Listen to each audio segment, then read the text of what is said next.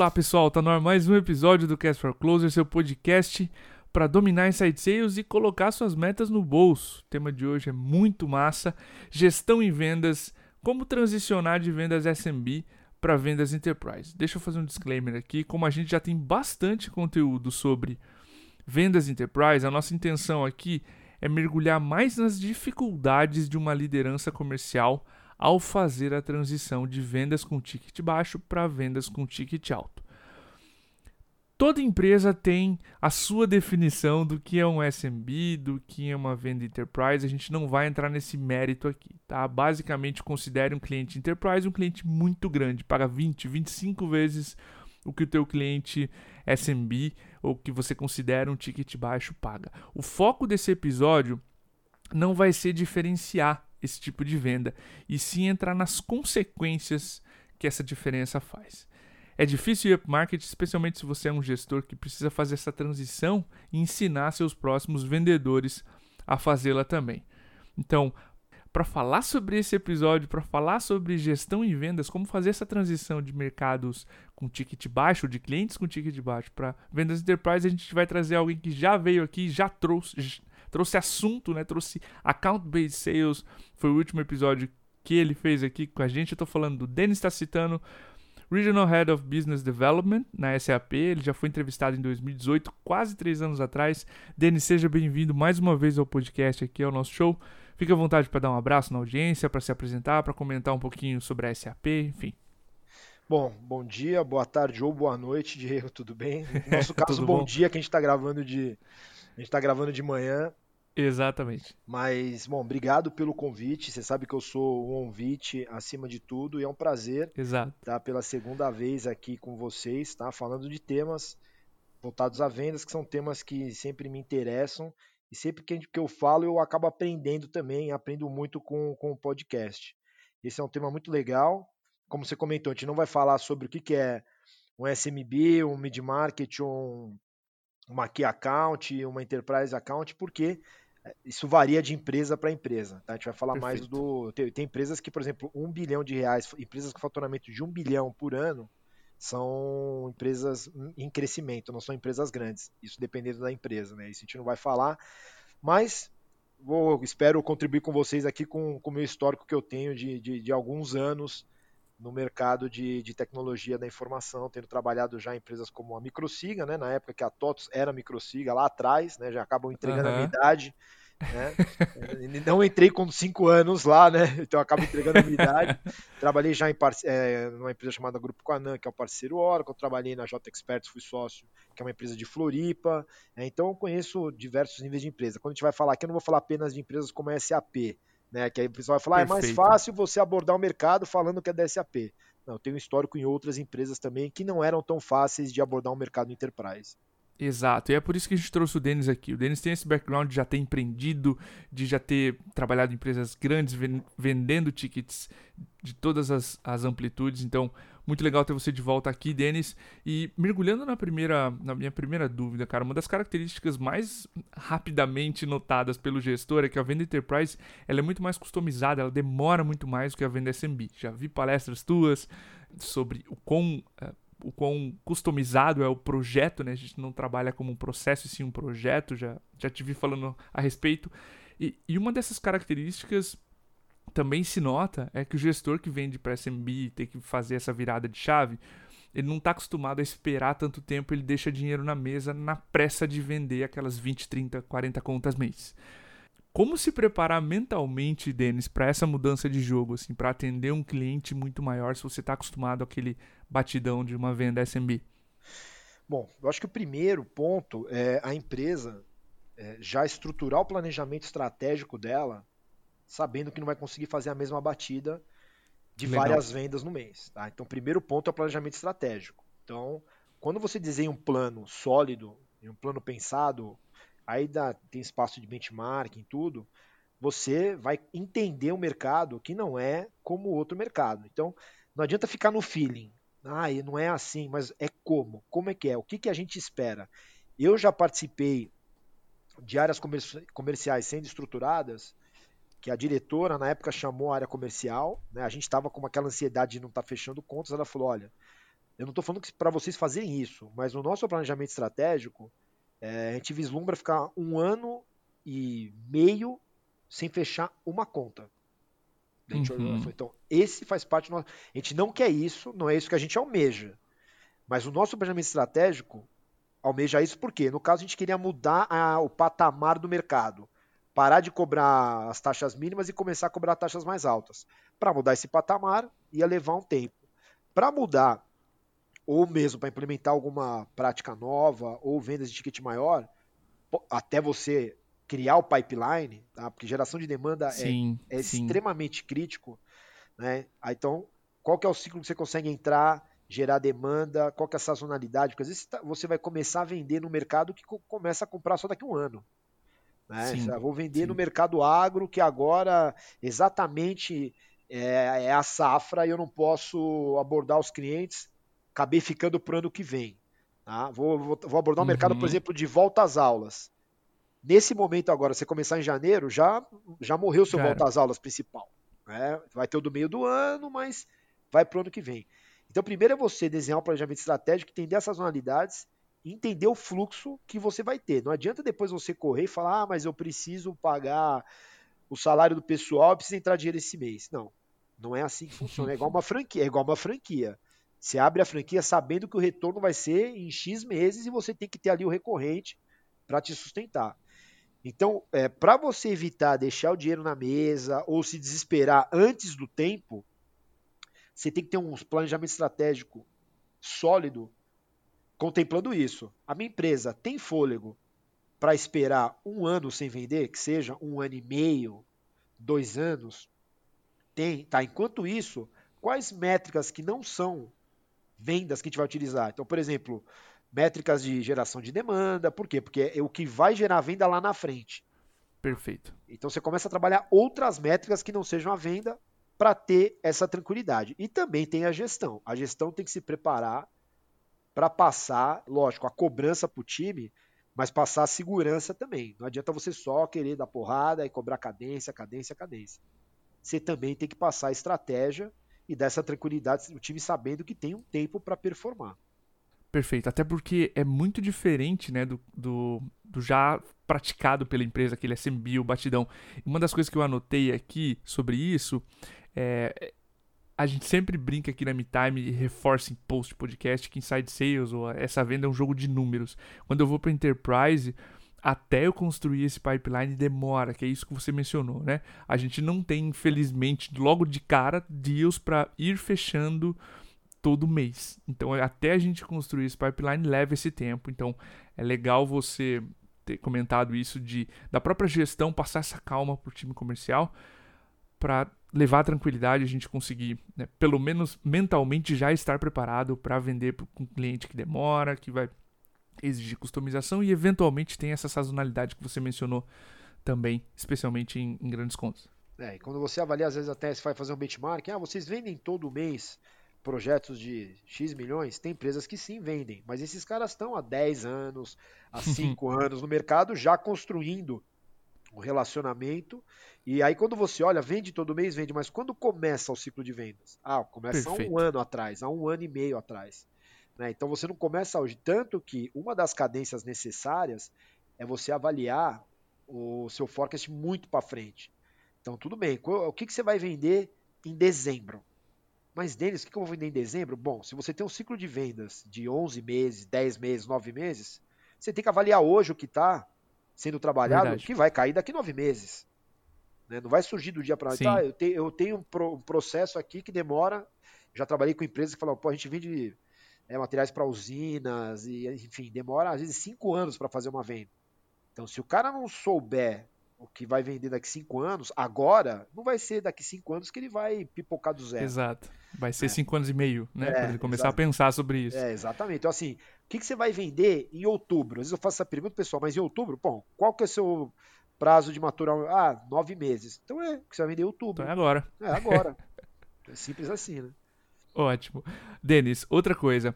Quando a gente está indo upmarket, uma coisa que muda muito do cliente enterprise para o SMB é valor percebido. As palavras, é, a empresa passa a concorrer com com, com empresas, às vezes, gringas, porque o cliente tem orçamento maior, está querendo um fornecedor mais robusto, tudo muda. Que dicas tu daria para um líder comercial que quer alterar a proposta de valor para ir para o market, para ir para um cliente maior? Primeiro você tem que avaliar se o seu time de vendas atual tem esse skill. Tá? Legal. Se não, assim, como a gente não gosta de receber chamadas né, de de outbound com script totalmente, o cara vai ficar fazendo a pergunta como se fosse um chatbot, né? Às vezes tem, a gente recebe chamada chatbot. Você não Exato. sei o quê? Sim, não. Você não sei o que lá? Sim, não. Você...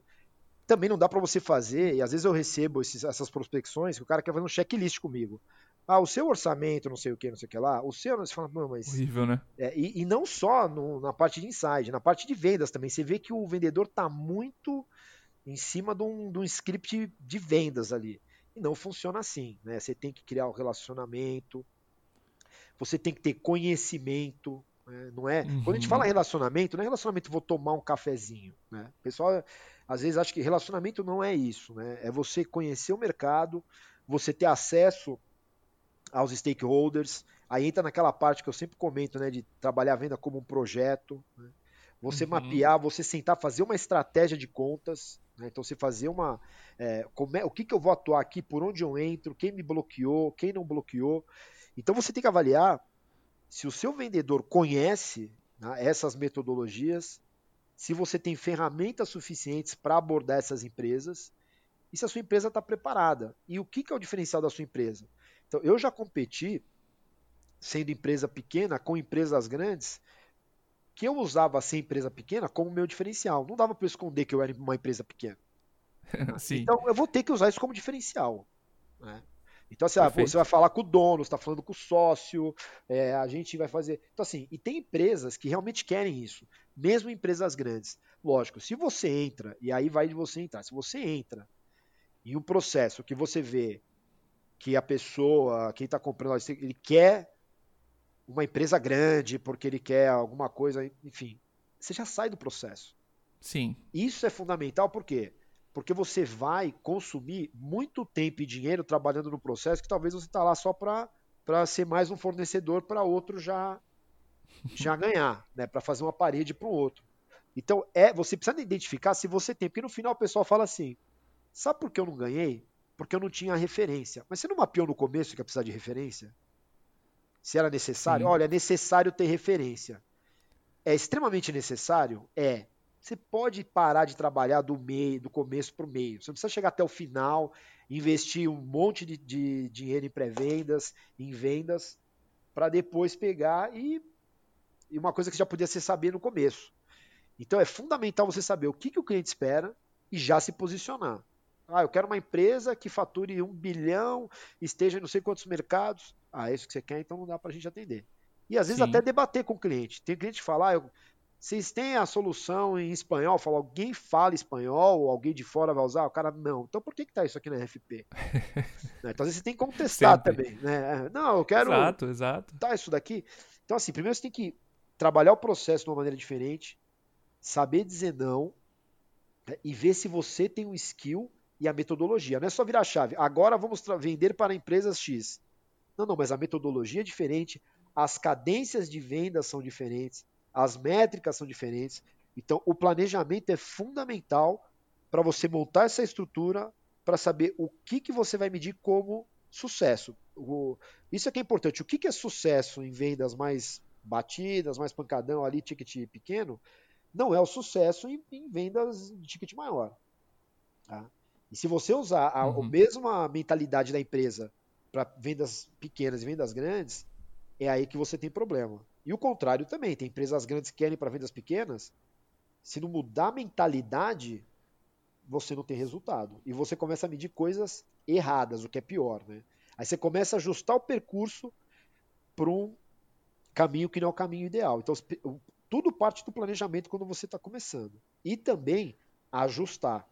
Por quê? Como você não tem o histórico, né, partindo de quem não tem um histórico quer começar, você assume algumas coisas que às vezes não são reais, que só quando você começou a trabalhar você vê. Tem uma frase do Tyson que é interessante, que ele fala que todo mundo tem o um plano até tomar um soco na cara.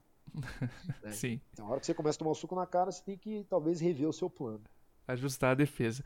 Denis, ótimos pontos. Tu começou a pincelar um assunto que eu vou entrar agora na terceira, que é montar esse time comercial, preparar a estrutura interna, saber que talentos eu tenho, etc.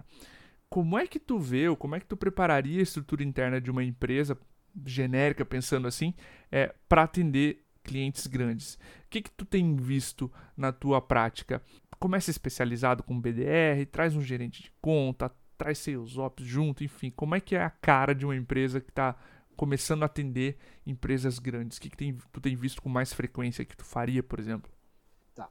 Um grande erro que eu vejo de empresas que querem começar a atuar né, com é, o mercado enterprise, é, às vezes é um acerto, mas a maior parte do tempo é um erro. Você chegar e olhar para o mercado que você quer atuar e fala, vou contratar um executivo daquele mercado. Então, por exemplo, de uma grande empresa, você fala assim, eu quero trabalhar com RP. Qual é a maior empresa de RP do mundo? Ah, SAP. Então, beleza, vou contratar um cara da SAP. Vou trabalhar com, então você, ah, quero vender carros premium.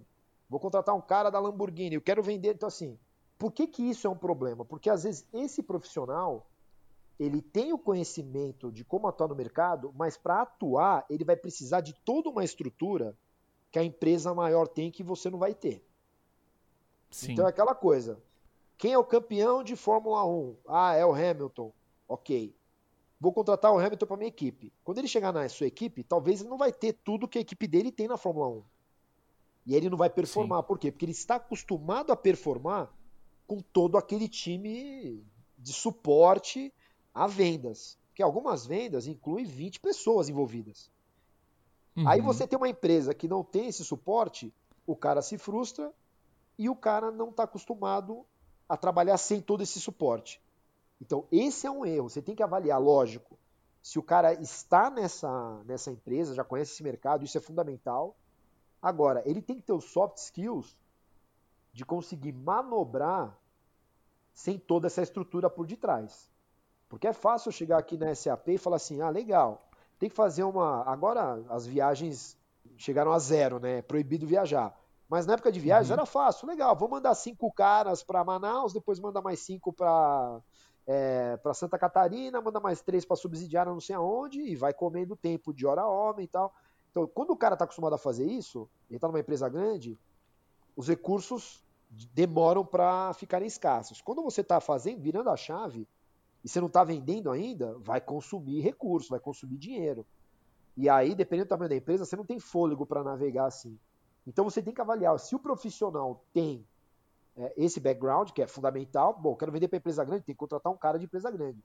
Só que só isso não é suficiente. Por quê? Porque o cara uhum. tem que se adaptar a um cenário menor. Você jogar no Bayern de Munique, é, você tem lá cinco massagistas, nutricionista, automolecular, tal, tal, tal. Ah, quero montar essa estrutura num time menor. Eu não vou ter isso. Eu quero chegar a isso. Eu sei que o cara sabe que tem que ter isso e vai me passar as melhores práticas. Mas ele tem que saber jogar sem ter tudo isso, porque a gente tem um tempo para chegar nisso.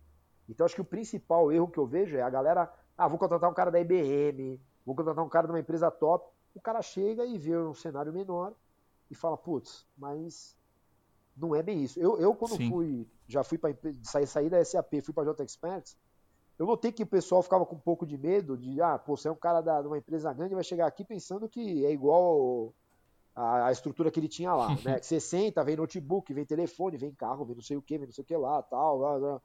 E não, meu perfil é mão na massa, então você tem que avaliar isso também. Tá? Esse é o primeiro ponto. Geração de demanda é sempre crítico. Sempre crítico, geração de demanda aí. Você não pode esperar estar tá tudo pronto para ir para o mercado. Esse é um outro erro. Perfeito. Você não pode esperar estar tudo pronto. Tem um, tem um, é, um episódio do Porta dos Fundos que é muito legal. Tá? Que, que, que ele fala? A menina tá grávida, passa uma outra amiga dela, oi, tal, como é que você tá? Quantos meses? Ela fala, acho que 26 meses. Com 26 meses? Ah, não, sabe que é? Ia nascer, mas aí o quarto não tá pronto. Aí depois, não sei o que lá. Aí, então, assim, eu falo, eu falo o, o ponto de gravidez é que vai nascer em nove meses, você tendo casa, não tendo casa, estando empregado, não estando empregado. A criança vai nascer, não pode é, passar esse disso. é um projeto que não, não, não posterga. É, esse é um projeto que, no máximo, o Go Live vai dar em nove meses. Então, assim, às vezes eu vejo o pessoal, não, não vou ainda ao mercado porque falta isso. Não vou ao mercado porque falta isso. A gente não está falando para você ser irresponsável. Mas você tem que Sim. ter lá um, um, mínimo viável e começar a prospectar. Por quê? Você vai começar a prospectar hoje, você não vai arrumar uma reunião amanhã. Se você arrumar, tem como você explicar, passar o status que tá e tudo mais. O cliente vai entender. Agora, se você for esperar estar tá pronto, se está pronto daqui seis meses, você começa a prospectar só daqui seis meses e começar a gerar vendas, é, vendas não, hein? Reuniões, só daqui oito meses ou nove meses e depois você postergou muito. Então, você tem o um mínimo viável ali, você já tem que sair para o mercado, até para entender. Porque no papel, o papel aceita tudo. Olha, eu tenho um produto aqui excelente. O mercado falou que aceita, tá tudo legal. Quando você vai sair, colocar a tropa na rua, aí você vai ver que o aceite às vezes não é tão grande, para marcar uma reunião não é tão fácil. O que todo mundo falou que queria, depois quando você aborda a galera já querendo vender, o cara não quer comprar ainda. Então, Perfeito. Então você ainda consegue ajustar. Então eu, eu iria para esses dois erros. O primeiro erro que é crítico é: vou contratar um cara de uma empresa grande sem avaliar o soft skill, só por ele ser empresa grande ele já vem e funciona. E o outro é: vou esperar para sair no mercado. Você tem que sair, não, precisa, vai sair do zero só com o PowerPoint, mas você não precisa sair com tudo redondo, tá? porque nem tudo vai estar redondo sempre. Perfeito. Cara, a gente falou de preparação mental do gestor, a gente falou de montagem de time, preparação de discurso, preparação de proposta de valor. Eu vou para a rua, vou tentar fazer essas primeiras 10 vendas. O que, que o Denis hoje faria de diferente é, para passar por esse período crítico, né, por essas primeiras 10 vendas grandes? Eu acho que um ponto importante é a insegurança que quem vai começar a fazer venda grande tem né, em relação ao produto é muito grande. Do que? Aí vem aquele Sim. discurso vitimista. Ah, não tenho cliente desse tamanho. Ah, mas esses caras estão vendo não sei quem. Ah, mas o cara é grande demais para mim. Ah, mas lá, lá, lá, lá, lá, lá. Então tem um monte de desculpa e, e discurso vitimista. Você tem que mudar a mentalidade. Né? Você tem que avaliar no seu planejamento que cliente você quer comprar. Né? Então, beleza. Qual que é o cara que vai me alavancar? É o cara A, B, C ou D? Vou nesse cara. Eu já vou preparar um projeto, uma proposta de valor, que eu vou deixar até claro para ele que eu quero ter ele como cliente e vou comprar a conta. Então, talvez eu cobre menos, isso tem que estar no meu planejamento. Talvez Sim. eu cobrar nada nunca é bom, porque aí fica muito fácil de, de, de ter, de, de, ter churn e tudo mais. Né? Sim. Então, primeiro, você, tem, você não pode chegar já com o discurso, ah, não vou cobrar nada, não. Você tem que avaliar se realmente faz sentido, ele tem que estar engajado com você e na hora da proposição, aí você pode vir com o diferencial. O pessoal às vezes dá largada com o diferencial já. Olha, vocês são importantes pra gente, te quer de qualquer jeito, tal, tal, tal. Não. É fazer. Aí você não testou nem o seu discurso comercial, você não testou nem o processo comercial. Então você começou a trabalhar, tá ok, tá redondo, tá encaminhando bem, aí você pode começar a inserir o que já está no seu, no seu plano de comprar uma conta. Uma ou outra conta. Por que, que eu falo Sim. isso?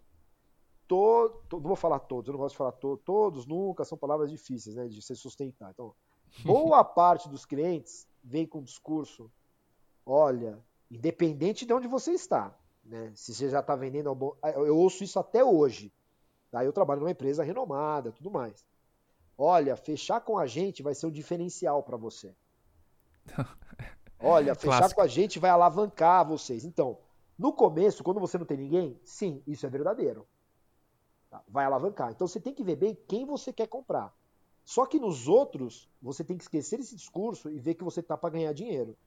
Porque senão, as 500 maiores da Exame, as mil maiores da, da Forbes, Fortune, todas vão ter o mesmo discurso e é verdade. Agora você tem que fazer dinheiro. Agora você só pode comprar uma ou outra. Então nas 10 primeiras, eu faria uma listagem de quais fazem realmente sentido, tá? quais que vão mudar o, a, a, história da minha empresa como referência, tá? mapear no Perfeito. detalhe cada uma dessas contas, né? fazer aquele mapeamento que eu até falo nas apresentações né? do, é, do Power Map e tudo Power mais, é, fazer todo o organograma, e aí, e bem tailor-made em cada uma das contas.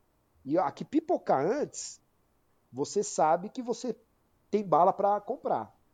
Comprar é, vou cobrar metade, é, vou dar um esforço, fazer um diferencial, vou envolver os, os, sócios, tudo. Não pode ser um processo falar assim, ah, esse processo agora vai caminhar só com uma equipe de vendas.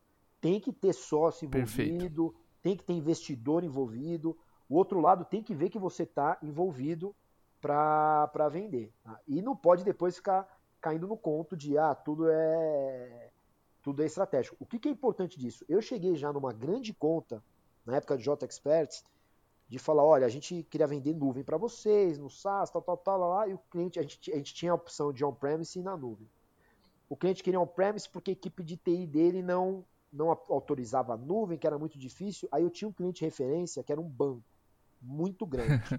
Aí eu falei, olha, esse cliente está na nuvem. Quando eu falei isso, acabou. Ele falou, ok, a gente vai para a nuvem. Por quê? Legal. Se esse cara está na nuvem, o que esses caras fazem para provar, não sei o que, é banco, instituição financeira, tem informação sensível e tudo mais, já provou que eu posso ir para a nuvem.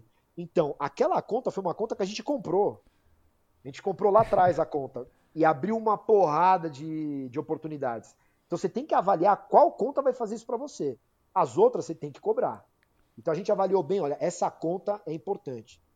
A gente falou, vamos fazer o valor que seja, porque só ter esse logo aqui vai validar a nossa nuvem, vai validar que nós somos uma empresa que trabalha com empresas grandes, vai validar em multinacionais, valida tudo Boa. isso. E aí a gente conseguiu seguir. Tá? Então isso é muito importante nas primeiras contas. Faz a lista das 100, 200 maiores, que vai fazer um diferencial, começa a funilar, geração de demanda, tudo tailor-made, chega nessas, vai gerando 10, você trabalha sabendo que uma ou duas você vai comprar, mas as outras não. Ótimo. Denis, pra gente encerrar, cara, eu só posso agora seguir com a lógica, né? A gente entrou numa grande conta, às vezes pequeno, e eu preciso expandir tanto o valor gerado como expandir a receita, né, que eu estava querendo fazer nessa conta, a famosa estratégia Land Expand, ou aterrizar e expandir. Como é que você vê os melhores fazendo Land Expand com clientes grandes, Denis? Você tem que dividir o time. Né? O time que vende para novas contas não pode ser o time que vai expandir numa base instalada num cliente recorrente. Mas... Por quê? Porque se eu estou vendo uma conta nova, eu não estou vendo um cara. Um cara que já é seu cliente é um outro tipo de trabalho que você vai fazer. Né? Por quê? Porque se já, ele já é seu cliente, ele vão ter, vai ter algumas ocorrências, vai ter às vezes um probleminha num projeto, no outro, alguma coisa do tipo, que você vai ter que trabalhar diferente de uma conta nova que você quer conquistar. Se você tiver o mesmo cara olhando para um e para outro, são skills diferentes. Tá?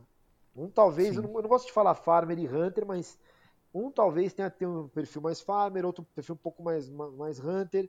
É, as metas são diferentes, né? É, é mais difícil eu, eu, abordar um cliente novo do que eu expandir num cliente atual. Né? Depende da minha Sim. solução. Pô, você já está numa empresa lá que tem cinco assentos e os caras têm dois mil, é mais fácil você ampliar se o seu projeto estiver bom do que numa que tem 2 mil, mas você nem entrou ainda. Então você tem que dividir os times, os times. Esses times têm que ter treinamentos diferentes né, e níveis é, diferentes de cobrança e de metas também. Né? Então você tem que dividir, não pode ser o mesmo cara. Quem vai vender para nova, novas contas é o Denis. E quem vai vender para quem já está ativo é o Denis também. Ou eu tenho 10 vendedores que vendem tanto para novas contas quanto para clientes ativos. Não.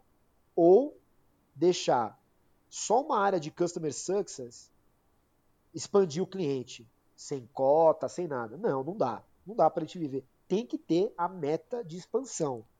Não pode Sim. ser só uma coisa orgânica. A gente vai trabalhar e aos poucos, não.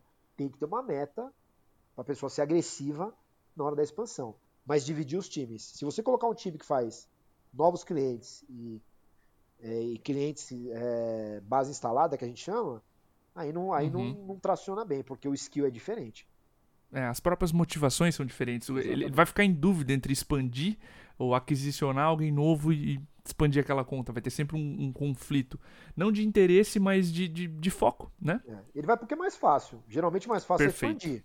Você já tá lá, você já fala com o cara, você já está registrado como fornecedor, você vai lá, faz um upsell, às vezes fica mais fácil. E aí você acaba perdendo o quê? Você acaba perdendo os novos clientes, que é o que você quer. Você não Sim. quer parar lá e ficar dependendo de, é, tenho duas contas só que geram 60% do meu faturamento. Não, você quer diminuir o risco. Né? Sim. Então, essa, essa divisão é extremamente importante.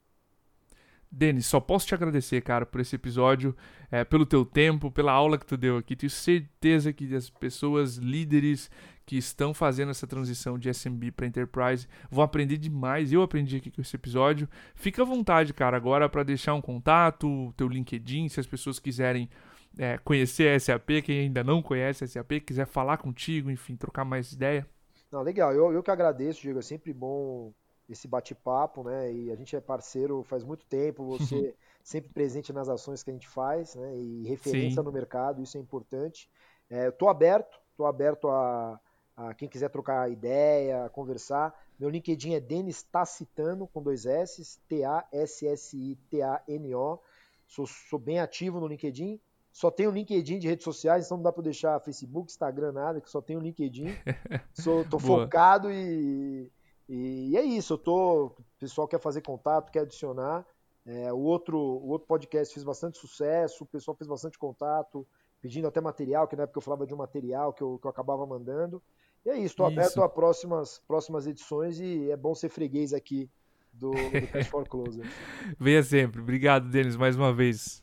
Obrigadão, um abraço. Valeu. Para você, pessoal, que ouviu esse episódio até o final, um abraço e até o próximo episódio.